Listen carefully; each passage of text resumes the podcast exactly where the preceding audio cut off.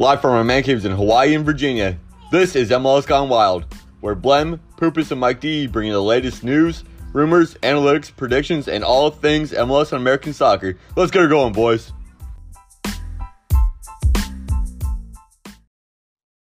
Welcome to MLS Gone Wild, Season 2, Episode 5. This is Blem.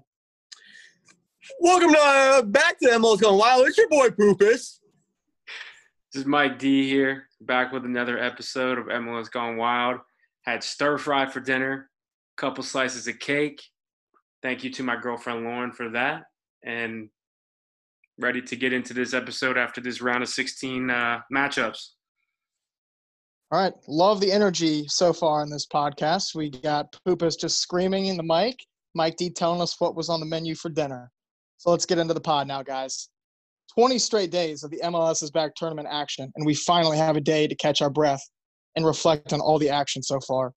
In this episode, we will talk about the success of the bubble, Frank DeBoer out as the Atlanta United head coach, and the quarterfinal matchups that are set to kick off tomorrow night at 8 p.m.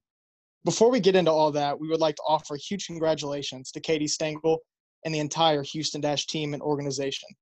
Katie was a guest in season one of MLS Gone Wild, and when asked if she thought the Dash could win the NW, NWSL Challenge Cup, if they could win that tournament, she responded confidently, saying, Oh, absolutely.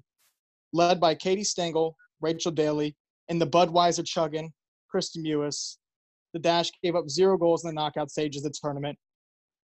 The success of the NWSL tournament could land them a permanent TV deal with CBS. Speaking on the success of the NWSL, during their time in Utah, they also reported zero positive COVID 19 cases.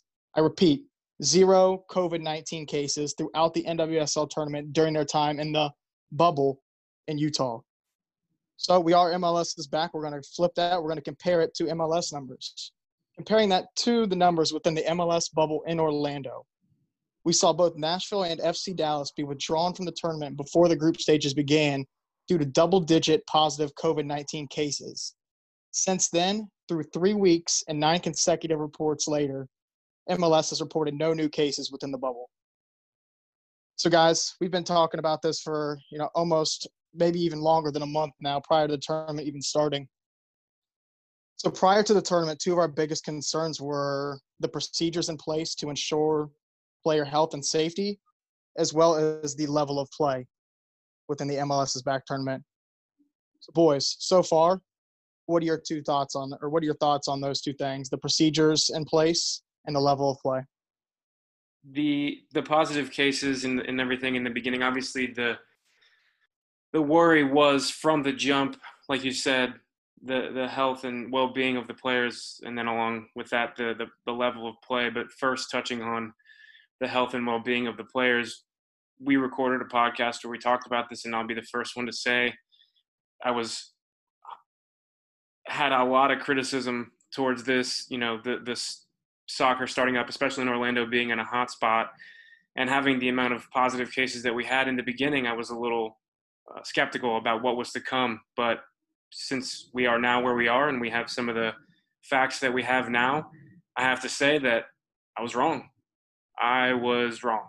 And with three weeks going by in the MLS and having zero positive cases and, and in the NWSL having you know, really z- no positive cases since those those false positives from the Orlando Pride in the beginning, prior to arriving to the bubble.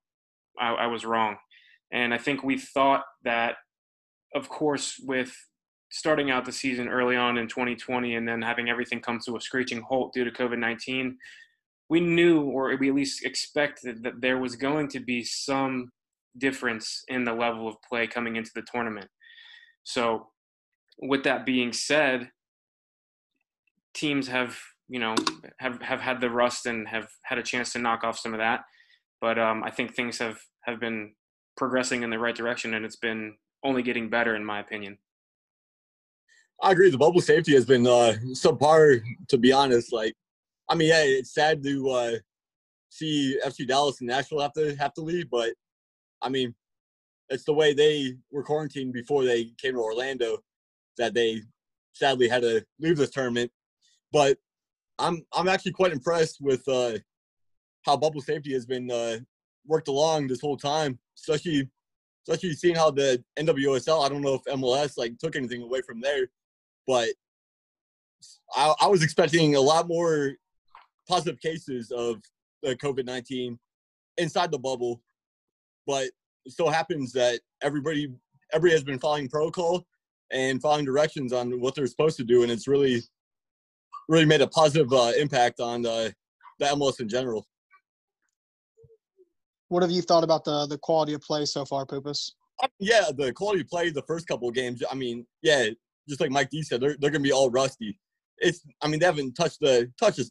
I mean, yeah, they touched the soccer ball, but haven't played in a game and I don't know. I mean, how many how many days it was like over hundred something days.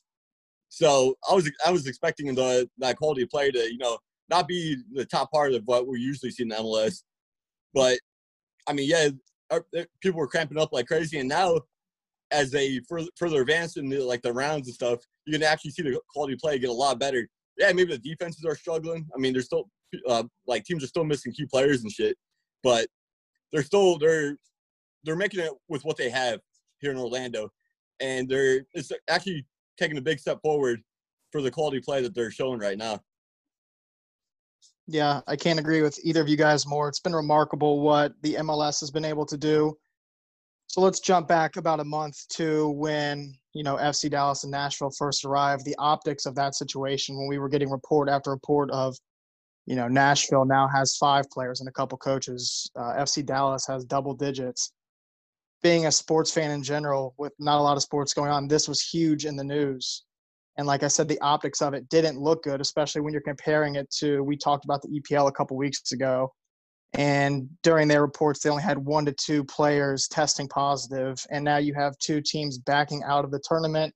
The legitimacy of the bubble itself was coming into question. And the question was coming up all over the place is this tournament actually worth it? Like, are we really prioritizing player safety over TV deals and money and things such as that? But I think the bubble aspect, the way that FC Dallas and Nashville, you know, it's a shame that they had to back out, obviously, but I think it's remarkable that the spread of COVID 19 didn't go further than just their, than their teams. You know, it stayed within their squads. They didn't spread it, and that goes to show the planning that went into the two hotels uh, they're at Disney Wide World of Sports. Actually, I just saw a report today from the Athletic that they just closed down one of the hotels and they moved everybody into one to limit player mobility. So they obviously already had this this plan in place, which I think is is great. But again, you know, trying to be one of the first sports back is going to be difficult. NWSL did it perfectly, I may say. So shout outs to them. COVID 19 is a new thing to everybody you know we've dealt with pandemics in the past but eh, you know not in our lifetime. We haven't had to see huge sports leagues multi-million dollar sports teams and leagues and associations um, trying to resume their season amidst, amidst a, a pandemic. So shout out to the nwsl for doing such a great job. Mls has also done a great job. Mls you know had to have taken some notes from nwsl the bundesliga and the epl so the bubble looks great. I hope the bubble works well for the NWSL and for the NBA as well. Speaking on the level of play, I agree. The first week for every team, we didn't know what to expect. Like we are, we were always talking about fitness. You know, there's new players that are coming in. They've only had two games to play with their new coach or their new teams. How have they adjusted? Things such as that. But I think as this tournament has gone on, uh, we've seen players play their way into games, you know, play their way into fitness. The substitutions have really helped with that. The five substitutions being able to happen at three different points throughout the game. I think that's helped quality of play, keeping legs fresh on the field. So I think that has been I think it's been good for the tournament. Whether it continues when the season comes back or not, I don't know. I think they should probably keep it around for the rest of this regular season. But all in all, I think Poopus was getting into it. You know, the defense for a lot of teams has been shaky. The MLS in general isn't a very defensive league, but we've seen a lot of goals. We've seen high scoring games. We've seen shootouts. Um, two days ago, we saw 12 goals in two games in the round of 16. So it's been extremely entertaining. You know, the more goals, the more just sports fans in general you're going to bring in, not just your everyday MLS fan. So I think it's been entertaining. I think you know, I'm I haven't seen the TV ratings. I know some of them haven't looked great, um, but taking into consideration everything going on, um, I, I, think it's been entertaining. Whether people are watching or not, I don't know. But I'm entertained. I said it last podcast to to Jillian Sakovits of the MLS Call Up podcast that I would love to see this every preseason or something like that. I know every MLS team kind of does their own thing preseason, but man, it's this has been fun so far to watch. Every day soccer, like I said, we're 20 days in, and finally, there's no soccer on tonight. We don't have to try to record this podcast while watching game and talking about the goals that happen. We can legitimately sit here, hang out, talk about soccer, and then afterwards, I always say it, drop into the war zone. You know, hot drop on lumber. So I think so far it's been a pleasure to watch this tournament. Yeah, I gotta say, like, uh, almost the league in general is going to learn a lot from this pandemic, and you know, for further further cases, in case you know this happens again along down the road, they're they're going to just be that much more prepared for something to happen down the road. Then you know, I mean, they've done a great job though so far, so give them kudos to that. But they're they're going to be a lot more prepared down the road for for all this shit to happen again. Yeah, that. One one thing one thing that's come up a lot is sorry, Mike D, I'll get right back to you. One thing that we hear a lot now that all this is going on is what is the new normal? I saw something go across my screen on Sports Center, I think yesterday, was that the NBA is already talking about doing a bubble season for 2021. So, you know, a lot of experts don't see COVID 19 going away anytime soon, especially the way um, you know America's handling the situation. We're not handling it as well, taking it as seriously as other nations. I know here in Hampton Roads, Virginia, we're back down to you know bigger restrictions, uh, 50% capacity in restaurants, um, things such as that alcohol sales stop after 10 o'clock. Just trying to keep people in their own homes and you know limiting, uh, you know you know limiting the amount of exposure there is to this the NWSL and the MLS really stuck their necks out, and I'll be the first to say I was a naysayer. Um, but they've excelled, I think, since the start of all of this, and really kind of set the blueprint for what a protocol during a pandemic is. And so, hats off to them. And you know, going back to the the, the plays, the players, and the level of play, you hear a lot of the players talking about in post game interviews, and even with you know Kellyn Acosta coming on our podcast talking about yeah, there's going to be a difference coming into it in the beginning. The one thing, though, to keep in mind is that everybody's going through the same thing. They're all dealing with the same conditions, uh, including, you know, the elements and then also the aspects of getting back into play. So, what you're talking about there, Mike D, is an even playing field. So, some teams have looked like they've been on an even playing field, some teams haven't. Last Thursday, like I said, we got the opportunity to speak to MLS call up co host and Atlanta United on field reporter Jillian Sakovits about Atlanta's goalless and pointless MLS Cup tournament. MLS is back tournament. The day after we spoke to her, Frank DeBoer and Atlanta United mutually agreed to part ways, aka he was fired. What are your guys' thoughts on this, and who could possibly replace Frank DeBoer?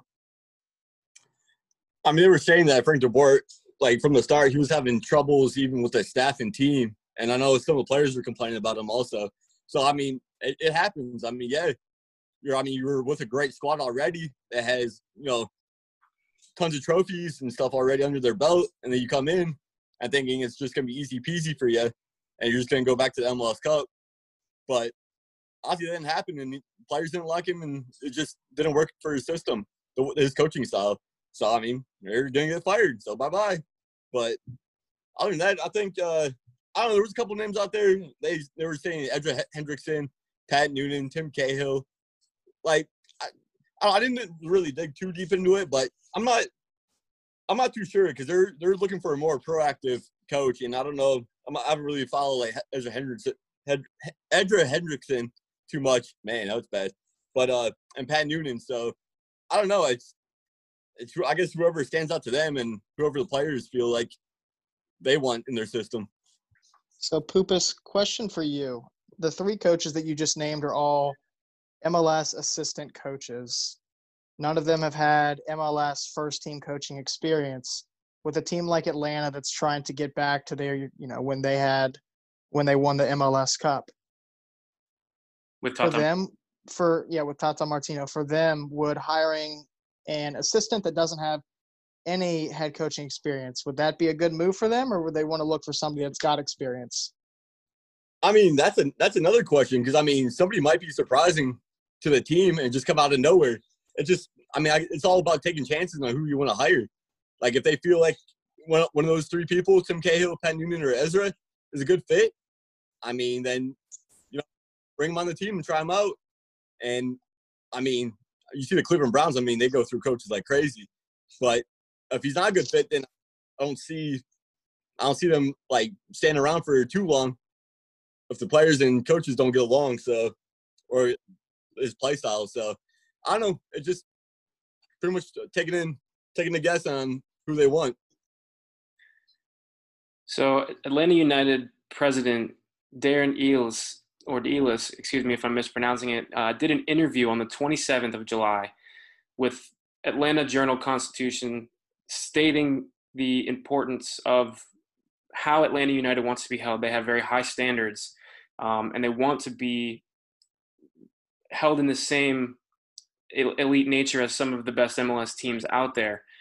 So there's very, very small margin for error. In 2019, DeBoer helped United um, win the U.S. Open Cup at the Campeones Cup, but then 2019 also they lost in the Eastern Conference Finals to Toronto at home, and then 2020 they beat FC Cincinnati in the beginning of the year 2-1, which isn't saying anything, and then go on to lose their first leg of the the uh, quarterfinal of the Con- CONCACAF Champions League to Club America 3-0 before COVID stopped all sports not only that, but they lose a bunch of players from last year to this year going into the season. And so I think the fallout for Atlanta starts with the loss of some of these key players. Josef Martinez going down, Julian Gressel, Michael Parkhurst retiring, LGP, Darlington Nagbe going to Colorado or uh, Columbus, excuse me. And this really is kind of like foreshadowing. It looks like for for what's happening to to Atlanta. Um, things started off rough in, in 2020. Um, and I mean, when was the last time we saw an expansion team go from being so explosive upon arrival and then winning, you know, the MLS Cup and then crashing and burning like they have been? Uh, it's it's incredible to see. It's something that we haven't seen in, a long time, if we've seen it ever. And I think it's the right decision. Like I said, there's very small room um, for error. DeBoer hasn't really had success since he was the the coach at Ajax, and Atlanta wants to be held as one of the best teams in the MLS, and so they have to they have to move on and, and try to find somebody who's going to fill that void that that Tata Martina, excuse me, Tata Martino, um, brought to the table back when he was the coach. Um, I think if I had to pick somebody, there was a list of of player or a list of coaches or potential coaches to fill that spot. They had talked about in that in that interview with the president of, of Atlanta United that they weren't going to rush it. They were going to take their time and they were going to find the right man for the job that was going to get them back on the horse. So when you think about those things, you think about what Tata Martino did and what he brought to the table for that team, and it was a very high attacking team, run and gun, run it up the gut kind of kind of team with you know Miggy and and Josef up atop. So reading through some of these guys, I think that my pick would be Ante Razov. Uh, his experience with the likes of Sigi, Sigi Schmid, Brian Schmetzer, and obviously now Bob Bradley, and going back to that that high attacking style, you know, LAFC is a very explosive team when they get in the attack, and so um, yes, bringing on an assistant to fill in a, a first team head coach job with very little experience or no experience is probably something that you think about and may have some negative connotations with the players and respect aspects coming in. However, when you have someone like that who has the experience that he does under some of these these great coaches, that would be my pick, and I think it would be a good fit. I would love to see um, uh, Mauricio Pochettino come in. He's talked about coming into the MLS as a head coach, but I don't think that his time is right now. I think that he's exploring other options at, at clubs in in different countries that are um, the likes of Barcelona, and I think that there's been some others that he's turned down. But I don't think his time in the MLS has come yet. Yeah, Pochettino has come out and said though that at some point he would like to coach in the MLS. Mike D, you picked Ante Razov to potentially replace Frank De Boer. So there is a created rivalry, at least in my mind, just based on the success of these two expansion teams between LA and Atlanta. And I think that bringing Ante Razov over to Atlanta would even further that MLS made rivalry, that architected rivalry, um, due to those two teams being some of the most uh, successful expansion teams out there. They've been the shiny new thing since coming into the league, so they've constantly been trying to prove themselves. With that being said, Mike D, I like what you talked about, talking about them having expectations and high standards, and a lot of that to blame is because of Tata Martino. But you know, Atlanta, they have a huge fan base. They play at Mercedes Benz. Arthur Blank is their owner. Like that's what they expect. You know, they sell out every single game. They expect great success. For me, I think Frank De Boer lost that team the moment that he um, signed to go be the manager of that club. To be honest with you, I'm going to ask you guys a question. So Frank DeBoer naturally is more defensively oriented. Okay, so prior to Frank DeBoer coming in, they're a high flying team. Almiron, Josef Martinez, who they still have but is hurt. Um, you know, they they lose Almiron and they bring in Pity Martinez and Barco to try to replace him. Despite having those two guys, it never seemed like Frank DeBoer tried to build on them. Frank DeBoer was trying to push his system on this team, and thank God they had Josef last year, who had a record-breaking year, to just keep them afloat. Um, you know, granted, Frank DeBoer has two trophies in one and a half years, but like I said, I think that he lost it the day that he came in. So, like you said a, a couple minutes ago, LGP's gone, Gressel's gone, Villalba's gone, Nagbe's gone.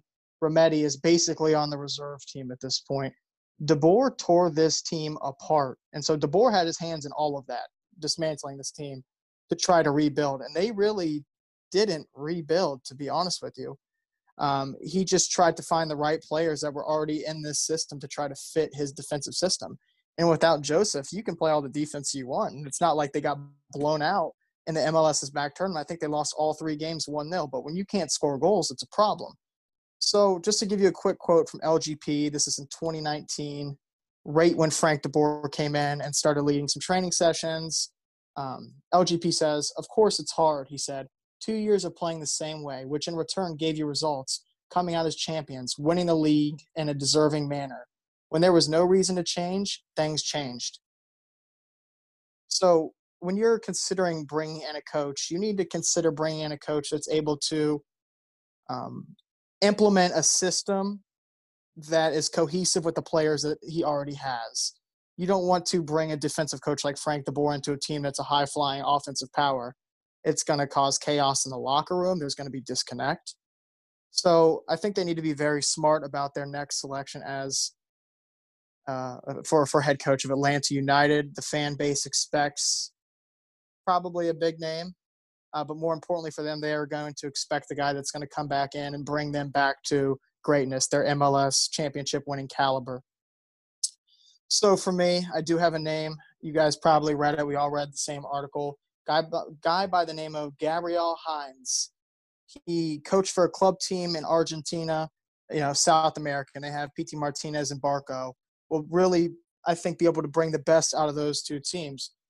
Something that's been in the news a lot lately is Leeds United being promoted to the Premier League out of the championship over in England. So Heinze really studied his old coach Marcelo Bielsa, who's the coach of Leeds United.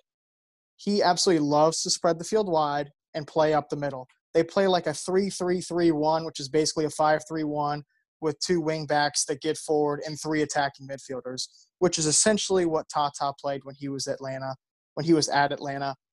Guy with head coaching experience, a guy that plays a style that just got a team promoted to the Premier League, a, a guy that he played for, that Heinze played for. Speaking of Marcelo Bielsa, um, I think it would be a good match.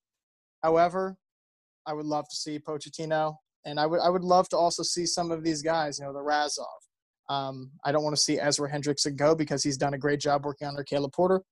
But we'll see. Atlanta has a very important decision coming up, but like we said, we don't know what the future looks like for the MLS coming back to the regular season. So there is no uh, huge rush. As of right now, I believe they promoted Atlanta to their head coach up to Atlanta United's first team uh, as, as their new head coach. So, guys, moving on from Atlanta, Atlanta's no longer with us, okay? We just wrapped up the round of 16 last night with both Ohio teams losing in PK shootouts. The previous night, we saw 12 goals scored in two games. So, boys, let's start with what is fresh in our minds and heavy in our hearts. What team disappointed you most in the round of 16? Obvious. My boys, the crew, it broke my heart. I could cry right now, honestly. I really could. I literally, I was, I was not uh, taking it well. So, you know, I had, you know, a few too many beers in my system, but to sulk the pain away. But I mean, just highly disappointing. Highly disappointing. They, yeah, Minnesota like really sat back, but the crew like literally like they're they, they were making all the easy passes, but they, they couldn't find a way to break through through Minnesota to put put a goal in. Zardes, he was just running around like a blind bat. Really, like his runs were terrible last night, and he really didn't get any good touches on the ball either. I just, the crew just couldn't find a way, and I was just highly upset on the way they played last night. I'm a little biased, of course, as we all probably are, but this was not the Columbus team that we have seen thus far in this tournament. The play was way too slow. They gave up the ball everywhere, which is not something that we've seen either. They just didn't look like they wanted it. There, there was very little sense of urgency. Minnesota, you know, after watching the game, Minnesota had their number and knew exactly what to do to stop them from being successful in the attacking uh, the attacking third. They sat back, packed it in through the middle, disrupted play through Nagbe and Artur. Pedro Santos did not have a good game, and they, you know, they managed the crew managed to scrounge one back with Gyasi Zardes PK in the 79th minute, which was the only glimmer of hope for the crew, getting them, you know, a little bit closer to maybe a win. And then they go to to PKs and and lose. Caleb Porter decides to, you know, he, he thinks it's a good idea to bring on Chris Cadden for Nagbe, move Pedro out into into the middle, and have Cadden run up and up on that right side. And aside from Tarbell not guessing right on a single PK attempt, if I remember correctly, Cadden was the only player from the crew to miss a PK. My heart hurts, and I'm overall very disappointed in the performance my honest opinion is they should have brought Jordan Hamilton in and let him have a go, but that's why I'm here doing this podcast and not in Orlando. But neither is Caleb Porter anymore. And that's a, that's another thing. Like, I mean, you Caleb Porter started Sebastian Berhalter during this whole tournament, and then you don't even bring that. I would have brought him in instead of Cadden, hands down. But why are you gonna take out Nagbe though? Like, He might have been tired, but come on now, like, yeah, you, you have a game to win and they weren't playing like they wanted to win at all, like Mike D said. Yeah, I think one of the big things that went wrong for the crew were the substitutions. We don't see Caleb Porter never really gets a lot of scrutiny, not a lot of criticism, but some of the substitutions in that game, this is a knockout stage game. Yeah, I know we just got our nine points for the regular season, but like he just came out and said that they want to come out and win. So I believe he had the best intentions in making these substitutions, but – personally, I don't understand them. Your two, arguably your two best players in Darlington Nagbe and Gyasi Zardes come off the field. I don't know if you thought that Chris Cadden was a better penalty kick taker than Darlington Nagbe. Uh, Fanendo Adi is he looked like a better uh, penalty kick taker than Gyasi Zardes, just based off of the you know the game time goal we saw Gyasi score. But substitutions were a huge part of that game for me. Another thing we have to always consider I know this is very cliche, but in soccer, the best team doesn't always win. We've seen we've seen in this tournament that different styles and tactics really throw teams off. You know, you want to talk about Cincinnati taking Portland to PKs last night. They beat New York Red Bulls. They beat Atlanta to get into the knockout stages. We saw the same thing with Minnesota last night. They literally packed it in. Dotson, their attacking midfielder, was solely responsible for Darlington Nagbe. When Darlington Nagbe and Artur got on the ball, I told you guys last night, but a lot of times they literally put their foot on the ball, and we never really ran at their players. And that's how you're going to beat a team or beat a yeah beat a team that is sitting in. You need to run at players, combine, and move. There wasn't a lot of passing and moving. There wasn't a lot of combining. There was a lot of Nagbe running the game, Nagbe and Artur running the game for the Columbus Crew, and most of the passes were going east and west. I did think that Zelarayán had a, a decent game as a as as one of our DPs as opposed to Pedro Santos. Pedro had an absolute shocker of a game. At least in my eyes, he was predictable. He didn't pose any threat to the Loons defense or the Loons goal. But Zelarayán, I one of the things that's happened in this tournament that I've really liked is the water breaks. I, I mean, I don't like the water breaks, but I like what comes after the water breaks, the adjustments that happen after the water breaks. And in the first half water break, you could hear Caleb Porter telling his wingers and Zelarayán to get into pockets eh, between the lines of the Minnesota midfield and defense and get that ball in turn. Okay, and not only run at players, but he, he wanted the guys that were playing wide. So in the first half, Luis Diaz and Pedro, he wanted them to squeeze inside a little bit to receive the ball there. And one sub that I really did agree with was the Derek Etienne Jr. coming on for Luis Diaz. Luis Diaz has all the speed in the world, good player. But I think that and when Caleb Moore, when Caleb Porter went to halftime, he looked at it from a tactical viewpoint and, you know, told Derek that Derek, I need you to come inside. And throughout that whole second half, you saw Derek Etienne Jr. popping up in the midfield, you know, centrally, and he was playing what he was playing out left. Pedro was on the right at that point, and you constantly saw him coming inside, uh, receiving balls, turning. And Derek Etienne Jr. was in the 18, drew the penalty kick that ended up tying the game for the crew. So I thought that was good. Poopus, you talked about Zelarayán's movement off the ball. In regards to that, again, style of play of the opposing team, Minnesota's center backs didn't move, but like 10 yards off of their 18. So Zelaray, not Zelarayán, uh, Gyasi Zard, Zardes is a pl- Zardes is a player that you know he's throughout this tournament he's shown that he can receive a ball at his feet laid off and move but he likes the ball played into space for him where he can run you know but with a team only being 10 yards off uh, their center backs only being 10 yards off of the 18 you're not going to be able to play that direct ball over top it's going to be very difficult for you know Zelarayán to turn and then Zardes slash across the center backs and make a diagonal run like it, it, they're just Minnesota did a really good job about shutting down the Columbus Crew's strengths and really packing it in. And like Mike D said, the Columbus Crew, they had a lot of silly turnovers, both from Keita, Mintz at the back, Artur, and Nagbe made a lot of unforced errors that didn't need to be made that led to chances. You know, the Columbus Crew hadn't given up a goal all tournament, and they gave up a, a sloppy clearance header from Gyasi Zardes trying to clear the ball, lands at Lod's foot, and he buries it early in the game. First goal that the crew gave up. But honestly, the crew never looked dangerous enough to win that game. And the whole 90, what, 96 minutes that they played.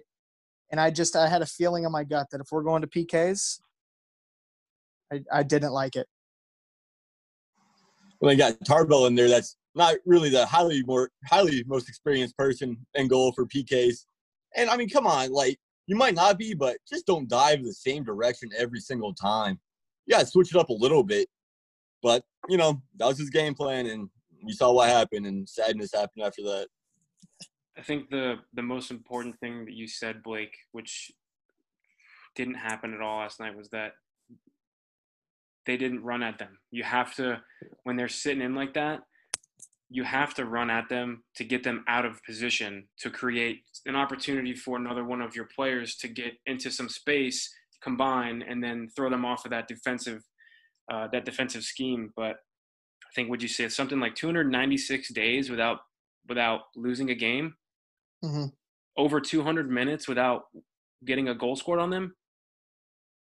Uh, it's uh, in Minnesota of of I mean, uh, granted the goal it was a hard working goal off a set piece, nothing special, but a goal's a goal and a dub's a dub, and my heart hurts.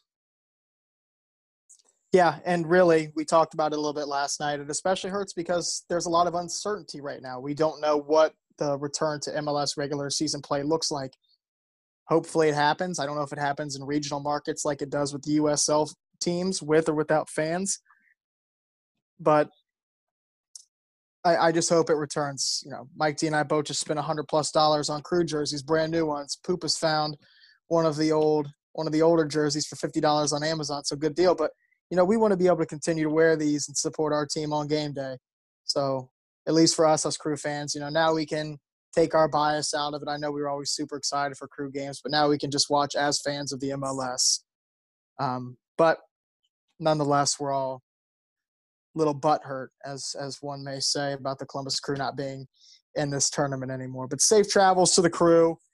Guys, get back there, take a little break, you know, hang out with your family, give them hugs. You know, you haven't been able to touch anybody outside of the guys that, you know, like uh, who was it? Jonathan Mensah bodied uh, our boy Jacori Hayes last night. You know, they're they're doing a little bit of touching on the field, but get home and you know give your give your family some hugs, take some time for yourselves, and then get back after it. So when the regular season does come back, y'all are ready to go.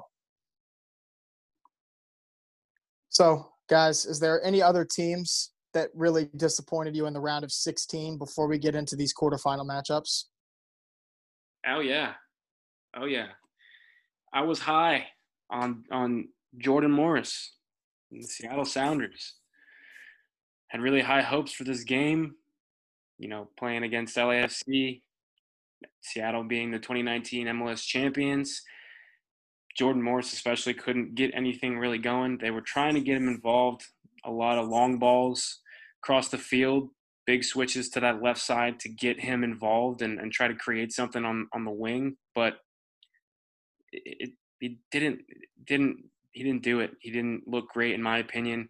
And something that they did a lot last night, if you watched the game, was they they put the camera on Jordan Morris, even when he didn't have the ball and it was written all over his face. I'm not sure if it was because he knew that he wasn't having the best of games or if it was just the holy shit, LAFC has got the throttle on our, th- you know, they got their foot on our necks all game long.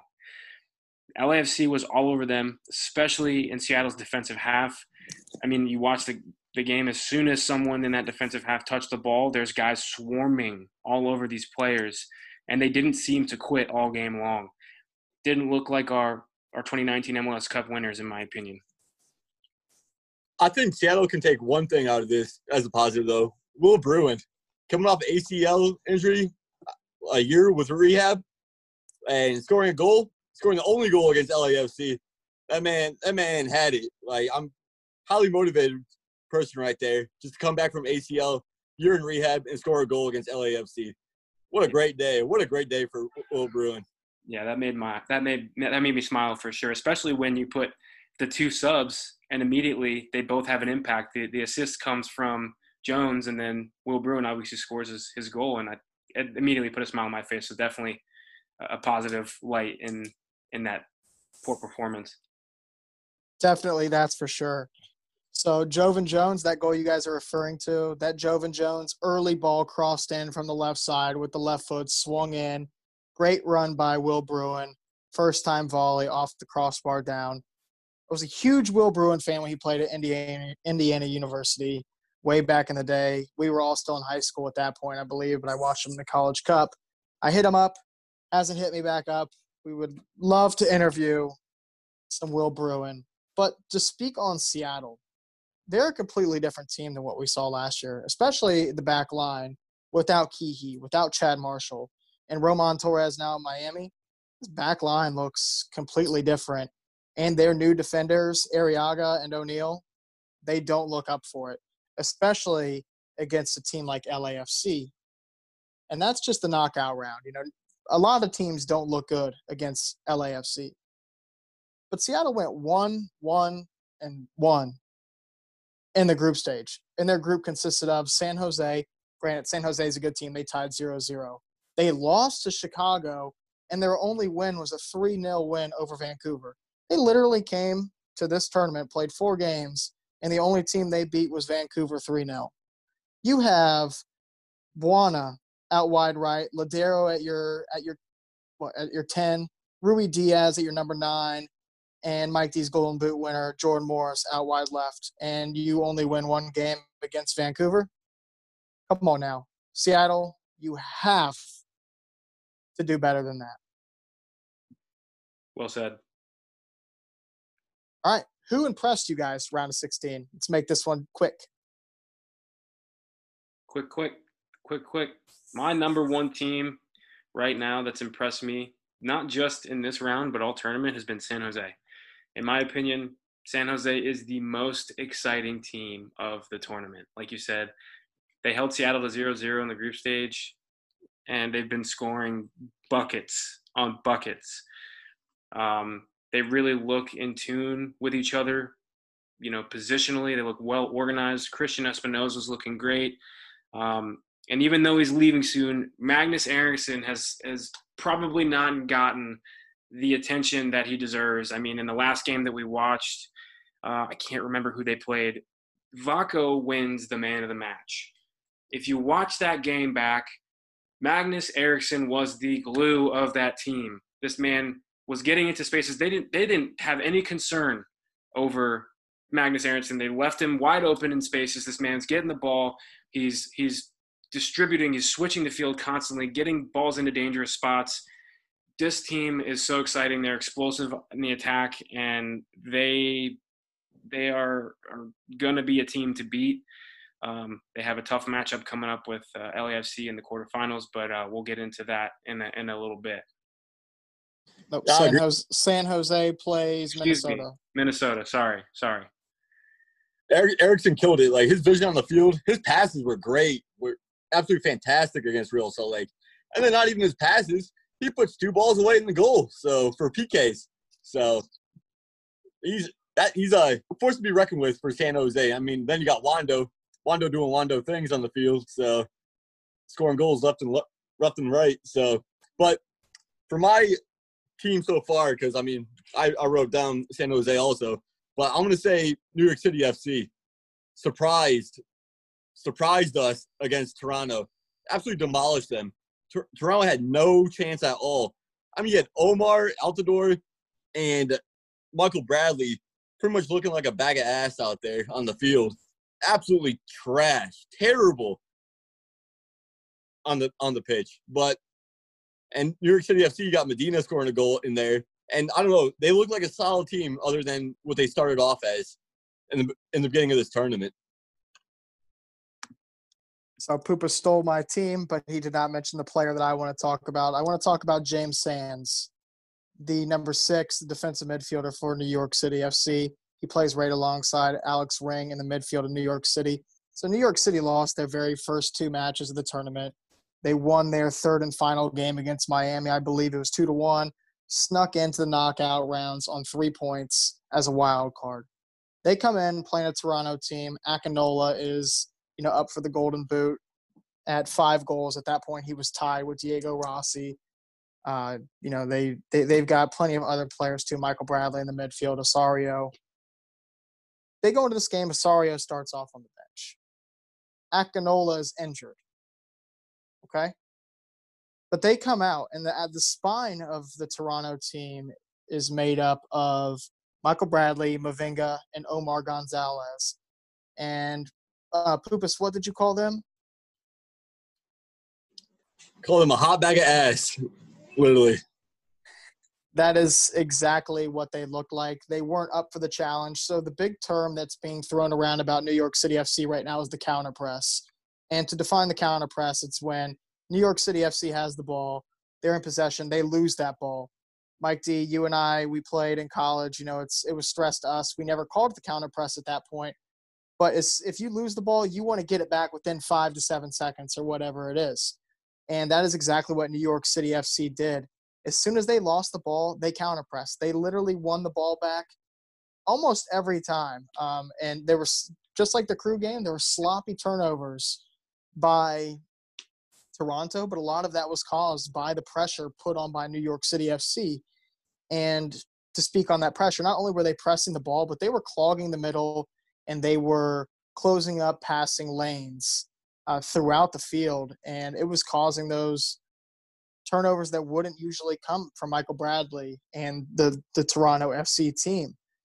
So shout out to New York City FC for going 0 2 in their first two games to then barely sneaking by the worst expansion team possibly in MLS history in Miami, and then coming out here and beating a team that really doesn't lose too often in knockout stage games.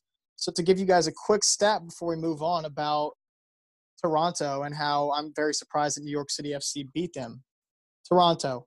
So I follow an account on Twitter, OptaJack. They they put out tweets uh, that are very statistically driven about MLS teams specifically.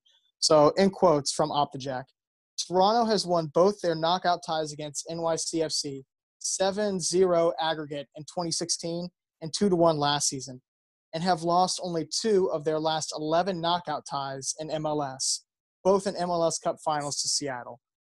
So, Toronto isn't a team that we're used to seeing lose knockout games, especially when you got Osorio, Jozy Altidore, Michael Bradley. These guys, but those guys didn't play. And they looked completely different. And especially without Akinola, keep an eye on that kid because he's a legit player. But New York City capitalized on a on a weekend team, came in. Now they find themselves in the last eight of the MLS's back tournament. All right, so quarterfinals of the MLS's back tournament start tomorrow night. Three straight wins will get you upwards of $1 million worth of prize money and a 2021 CONCACAF Champions League berth. We got Philadelphia Union versus Sporting Kansas City, New York City FC versus the Portland Timbers, Orlando SC versus LAFC, and San Jose versus Minnesota United. Guys, of these four matchups, which is most intriguing and a must watch for you fellas? Wait, hold on. Before we go any further, did you say birth or did you say girth? Birth. Ah, yes, birth. Okay. All right. So for me personally, the the matchup to watch. Hopefully, I'm not stealing anybody's thunder, but I probably am because this is going to be the game to watch. Is the LFC Orlando game? Orlando obviously has come into the tournament and and surprised a lot of people. LFC is firing on all cylinders and seem to be only gaining momentum. So we're going to see what, what Oscar Pareja's side has against uh, a Bob Bradley stout offensive team and it's going to be an exciting one, folks. It's going to be an exciting one. That's for sure. It will be. It's that's. I mean, that was my choice too. That's gonna be a great game. I cannot wait to watch that game. I forget, I forget what day. Anybody know what day it is again for that game? Off, off the top of my head, no, I don't. Thirty. Oh, but I cannot wait to watch the game. But let's see. I'm gonna say let's go with Sporting Kansas City because they're my uh, they're my championship winning team in this MLS's back cup. And my boy Pulido, come on, Pulido. You got you gotta put some more goals in there.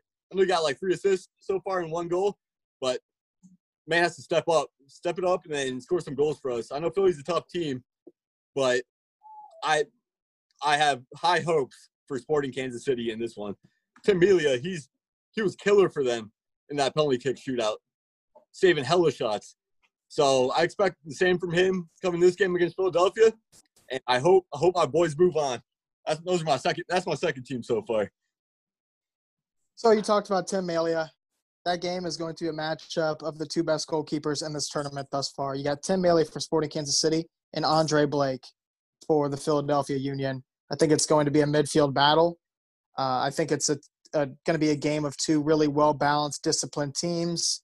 It's the game is up for grabs. To be honest with you, I don't know who's going to take that game. We'll get into predictions in a minute, but Poopus, that is a that's a good pick. So you guys only leave me two choices here. So for me, I'm going to go with New York City FC versus Portland. I just talked about New York City FC's counter press and how impressive I thought that was. I don't think that Portland is similar whatsoever to Toronto, the team that they just played. But if they uh, if if they use some of those same tactics with the with the counter press, that high press will always throw a team off, especially after you lose the ball. If you lose the ball and win it right back, that looks great. One thing I really want to highlight in here, okay? So Maxi Morales in that midfield for New York City FC, arguably one of the best tens in this league. He's going to be matching up against two two of the other best midfielders in this league, one of the best other tens in Diego Valeri, and then you also have Sebastian Blanco behind him facilitating the game in the midfield. And those two guys, Valeri and Blanco, like I just talked about the counter press, those two guys are going to be able to handle that counter press and get out of their turn and tight spaces, work out of there. So that's something else that New York City FC is going to have to, to look at. New York City FC does have a really good attack, though, a front four and a couple guys on the bench. You had Castellanos, Medina, and Maxi all score last game against Toronto. You also have Mitrita, Tajouri Shradi that plays out right. Those guys are all included in the attacking four. And Héber that plays striker up top and replace of Castellanos when he's not there or out left. Uh, they're all interchangeable, I think, on New York City FC. They have a really good attack we just haven't really seen it come to fruition until this last game. So there's something to be said about a team that finds their groove at the right time in a tournament. And it could be something that New York City FC has found. They may have found their groove. But one more thing Portland's attack. I talked a little bit about their midfield. So I don't know if you guys have heard of this guy, but he scored two goals. Uh, just, I could pronounce this completely wrong. Niezgoda I think that's how you say it. Him and Ebobisse are interchangeable at the number nine, the striker spot for them. So Ebobisse started the first two games and he scored two goals, both playing striker. Niezgoda has also started up top for the. He's come off the bench twice in the past two games, and has been a proven striker, scoring two goals as well. They have two strikers scored two goals apiece. They've got options up top, and Ebobisse can also play out wide if they need be. So if they want to play Niezgoda up top, Ebobisse can play out wide with his speed. I believe he had seven goals and some crazy stat last year, and a lot of people don't even consider him a winger.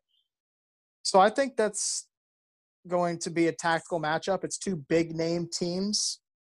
We're going to see how that game fares.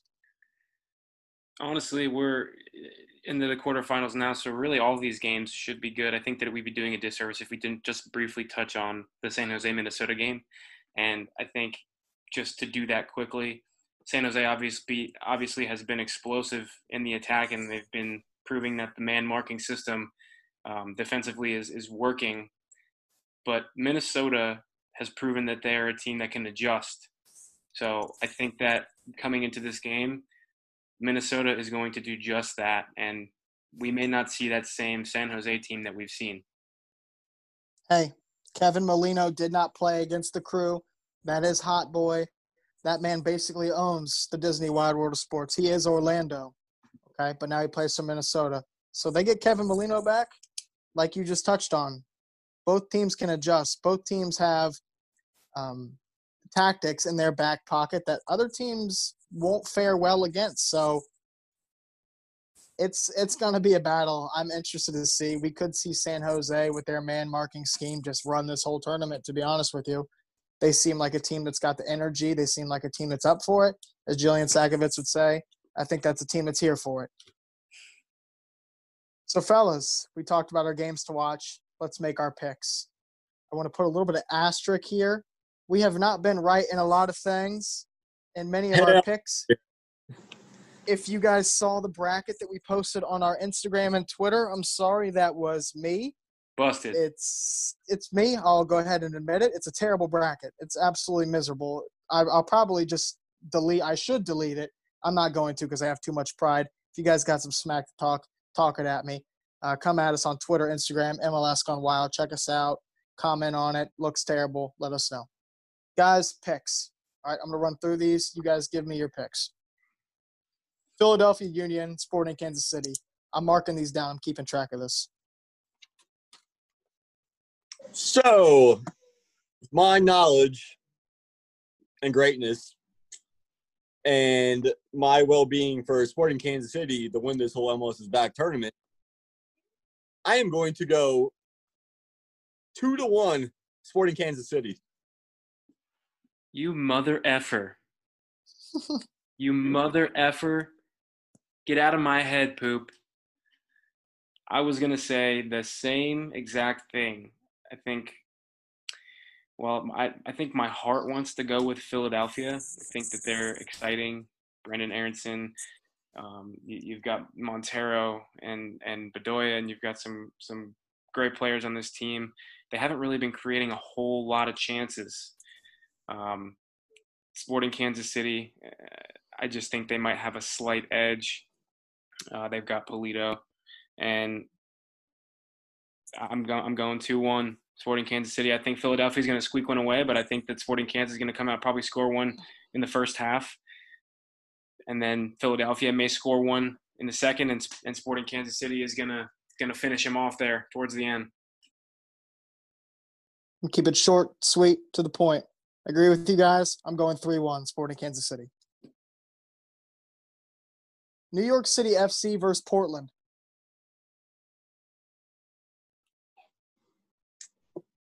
I want to say this game is going into penalty kicks. Have it here right now. Penalty kicks for this game. Who wins? Going for Portland. Portland's going win this one in PKs. I'm going New York City FC. Having trouble thinking of a scoreline at this moment. I really did like the take of the tie going into PKs. But I'm gonna go I'm gonna go 2-0 New York City FC. I think that with the performance that we just saw, I think Medina, Castellanos, these guys are starting to see a little bit better form, hoping they ride that wave and get back to that New York City FC style football that we've seen in the past. And I'm going, I think I said what I say, 2 0, New York City FC. I think New York City FC has rode their wave as long as it could. I think that wave has crashed, and it's going to crash in the quarterfinals. They've gotten their two straight wins.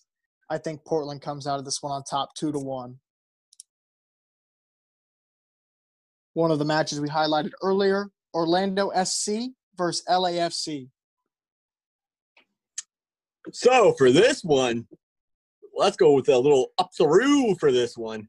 So Dylan, shout out to you. I'm gonna go four three Orlando. Four to three, baby. Let's bring on the goals. Let's bring them hot. I love that. Absolutely love it.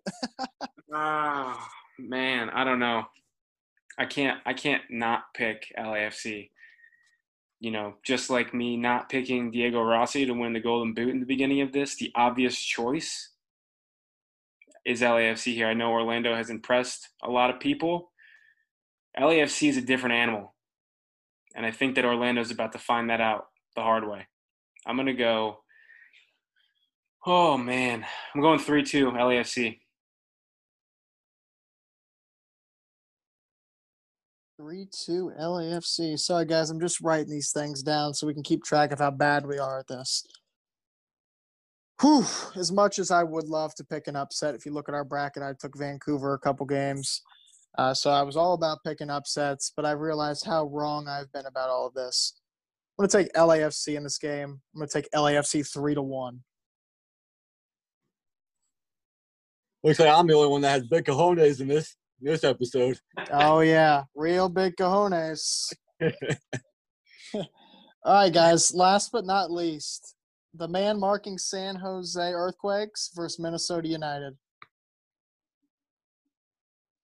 So for this one, straight to the point, two nothing San Jose. Wondo with another goal. Eriksson with an, with the other.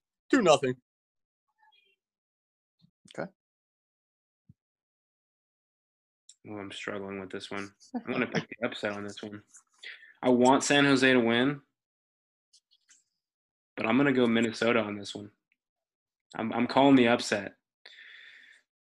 Minnesota, with their ability to adjust, and absolutely, in my opinion, just embarrass the crew who have been a powerful team up to this point. You know, they're no longer with us.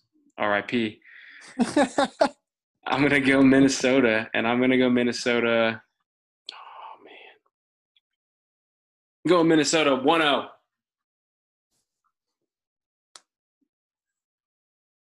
Being a crew fan, I would love to pick the team that beat the crew because it would be like, you know, we lost to the champions.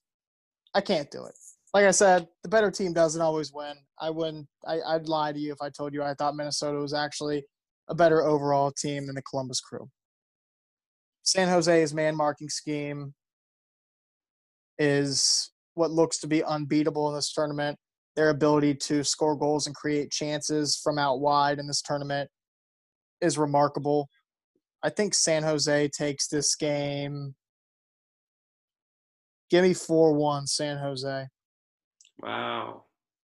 Whoa there, buddy.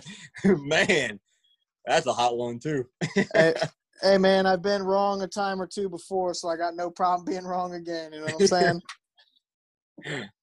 All right, guys. Well, we've we've gone through our you know everything that we plan on doing. We've gone through our full set of notes here for episode five of season two. Is there anything else you guys want to add before we close out? No, I- honestly, Go ahead. I think I'm good. I'm dandy.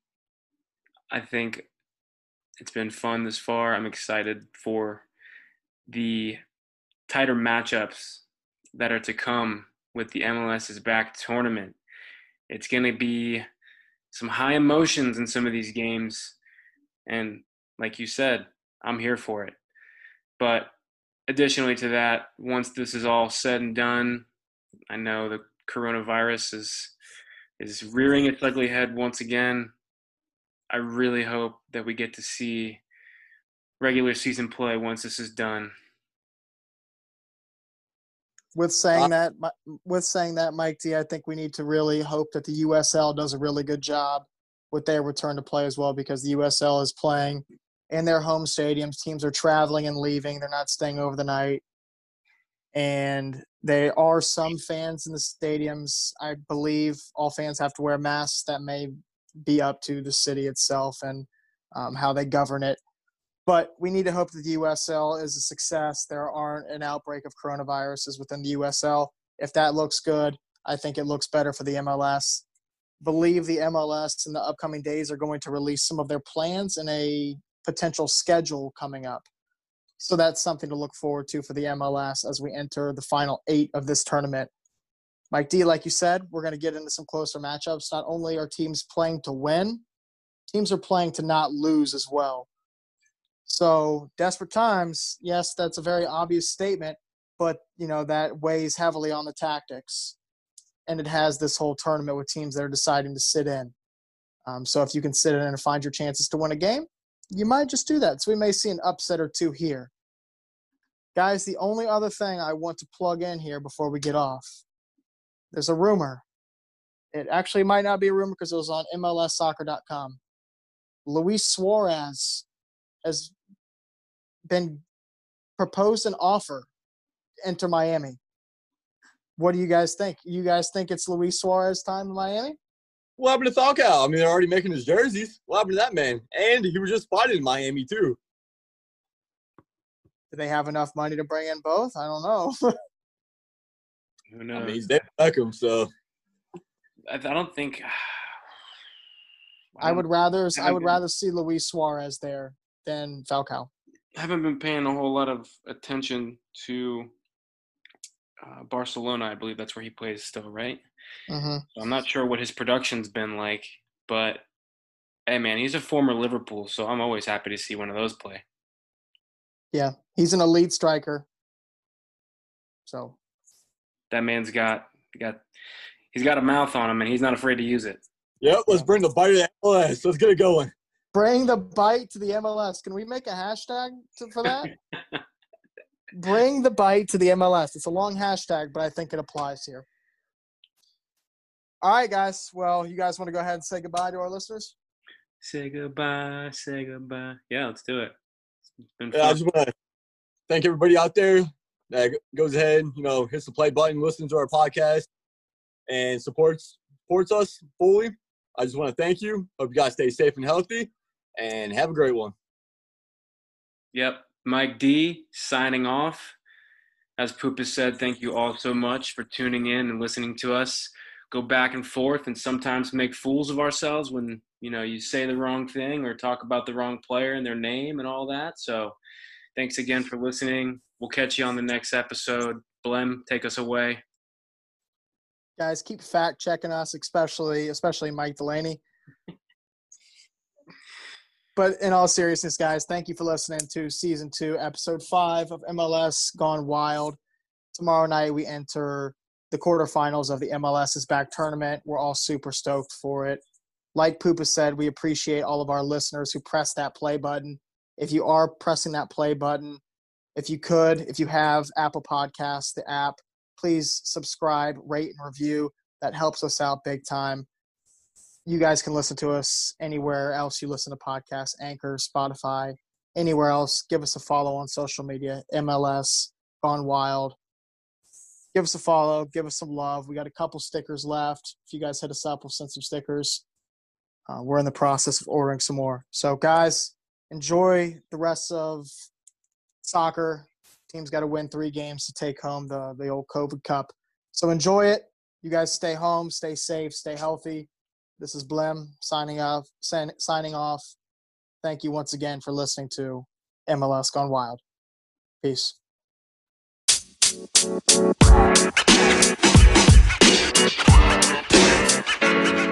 man. You know, man.